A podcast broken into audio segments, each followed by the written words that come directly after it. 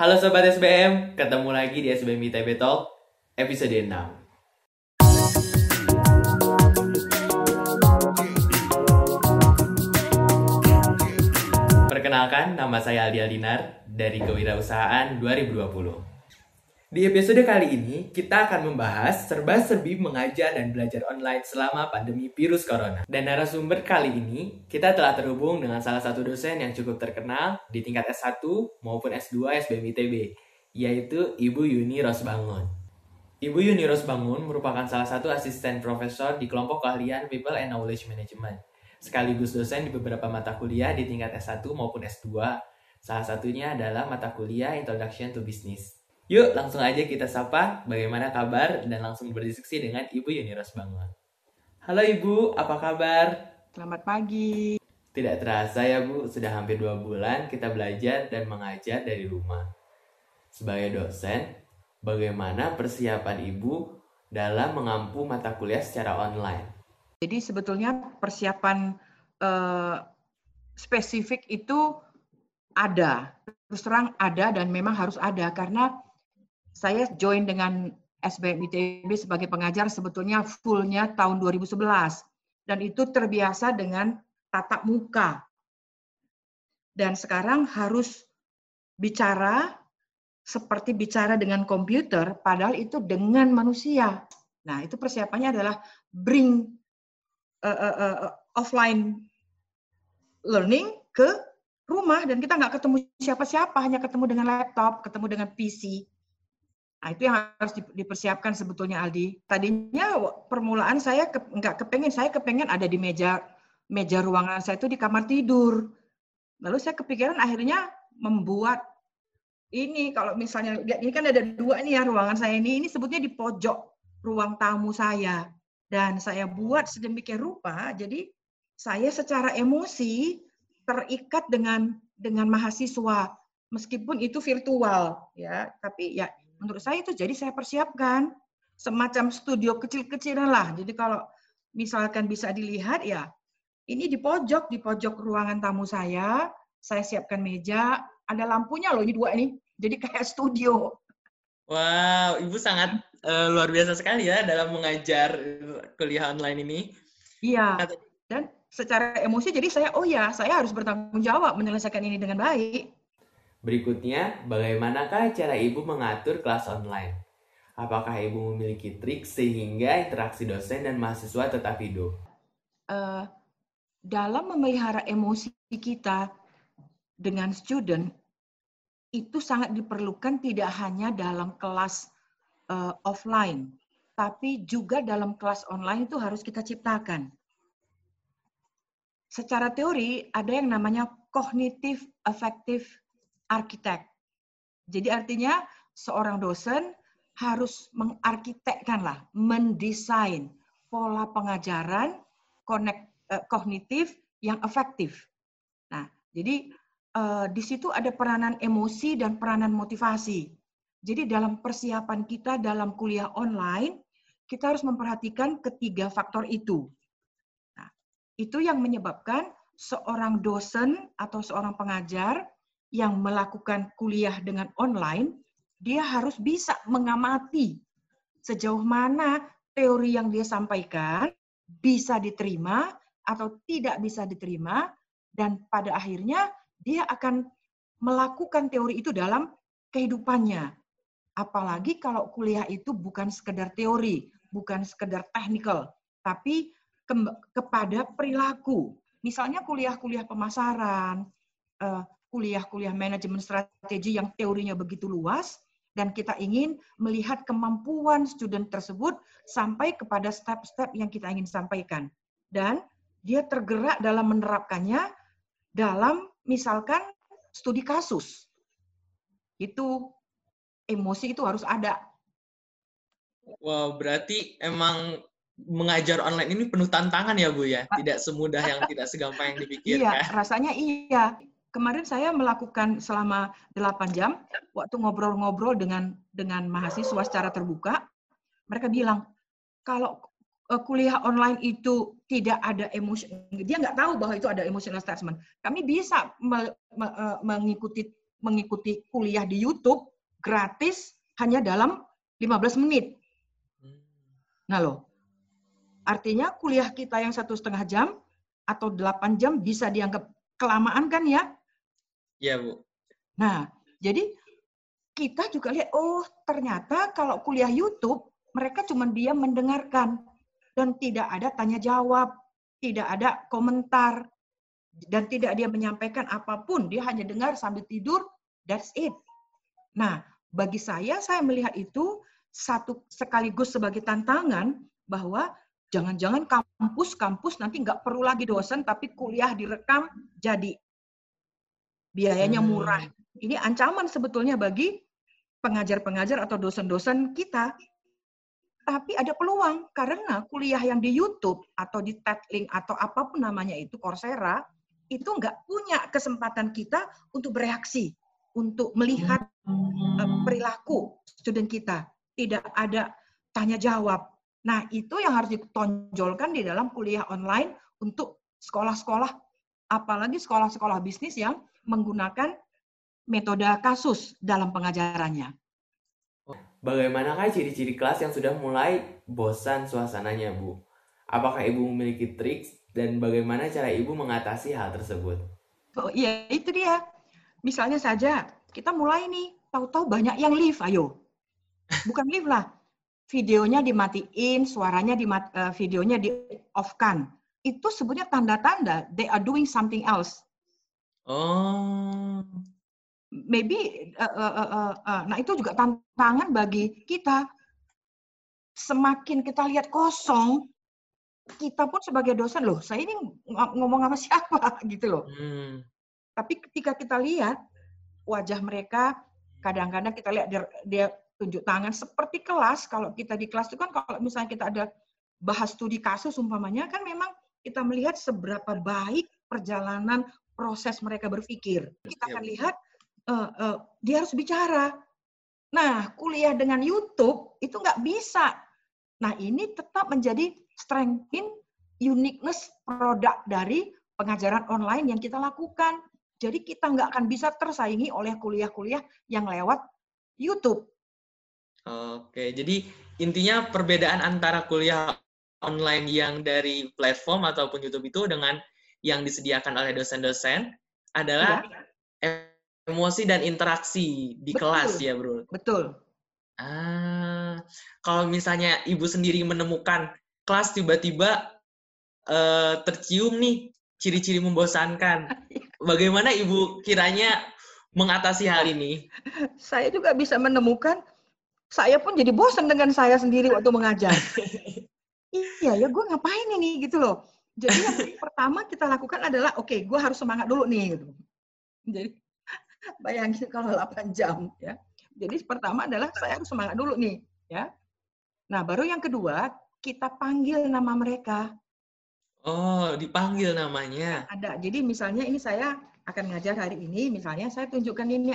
Oke okay, guys, before we start, I would like to show you that in the middle of the learning, I would like to ask your name by your name. May I? Saya bilang gitu. Oke okay, Bu, oke. Okay. Let me call you by your name at any time. Saya minta permisi dari awal. Hmm. Awal saya bilang boleh ya, saya panggil nama kalian nanti uh, tiba-tiba saya teringat nama kalian. Gitu. Oke, lalu nanti kalau saya lihat banyak yang live, saya akan secara acak lihat dari dari yang sebelah ini kan kelihatan nih wajah uh, uh, uh, ini mereka ya. Iya bu. Hilang dia dari peredaran saya panggil, oke, okay, misalnya uh, Abdul Muiz, are you there? Gitu. Wah dia, oh iya iya bu, ya bu, sorry sorry bu. Gitu. Langsung dinyalain lagi. Itu kira-kira. Kemudian kadang-kadang dia seperti ini dengan Aldi ya.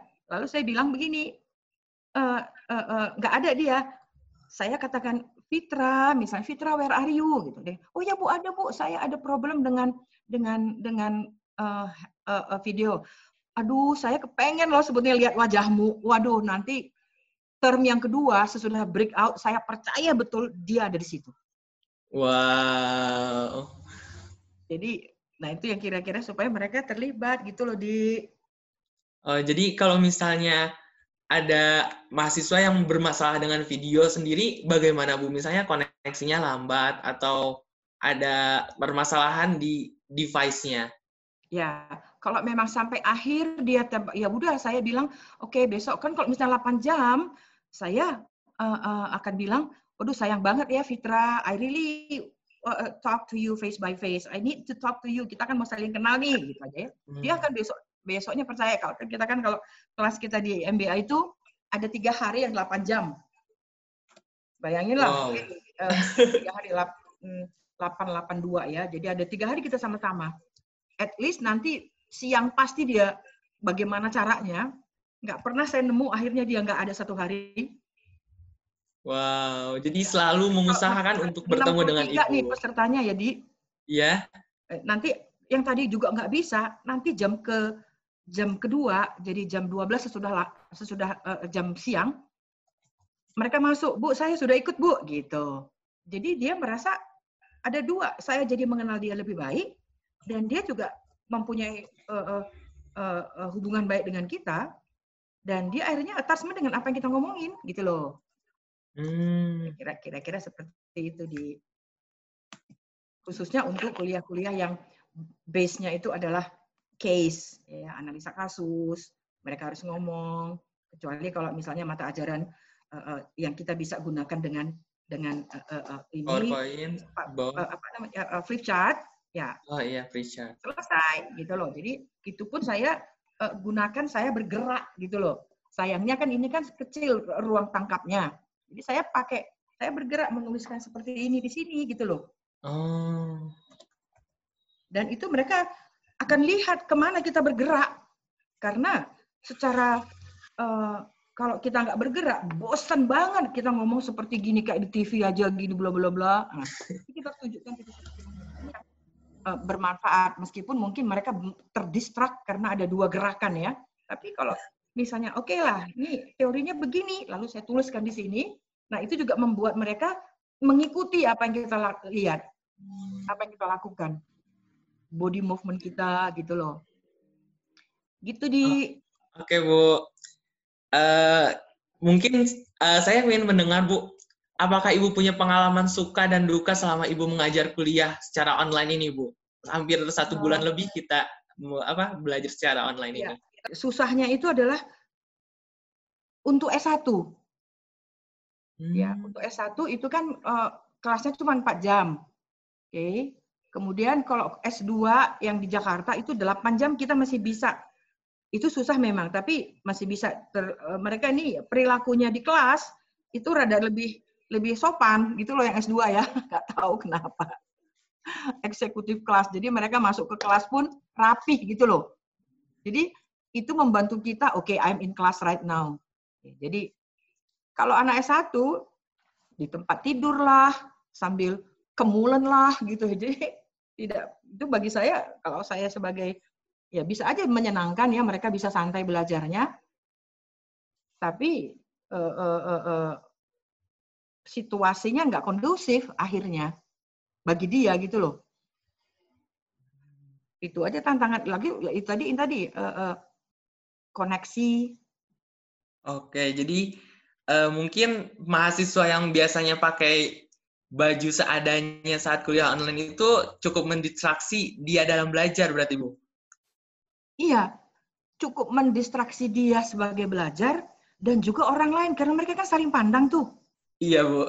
Nah, saling pandang, ada yang di belakangnya uh, tiduran, tapi ketika saya panggil pada oke, okay, misalnya namanya uh, uh, uh, Fitra lah, saya ambil cukup Fitra. Fitra, where are you? Dia langsung cepat-cepat tuh memperbaiki uh, ininya. Nah, itu ya nggak apa-apa. Tapi ketika kita tunjukkan mereka seperti itu, ya yang lain juga terkondusi. Ah, kayak saya belajar nih sekarang gitu. Hmm. Eh, menarik Bu, soalnya memang banyak di mahasiswa S1 yang seperti itu Bu, makanya lebih senang mereka dimatikan videonya. Iya, nah pertanyaannya waktu dia matikan, uh, memang dia bisa kelalang keliling, ya. Kita ya sebagai manusia memang sebetulnya nggak apa-apa. Saya pun misalnya lagi break out dalam kelas, lalu saya break out, nah uh, uh, uh, uh, mereka diskusi, nah saya juga matikan video video saya, saya bisa kelalang keliling. Nah enaknya juga work from home tuh itu di enak nih. Jadi kalau saya work from home pas lagi break, nah saya bisa warawiri ke sana sebentar gitu loh.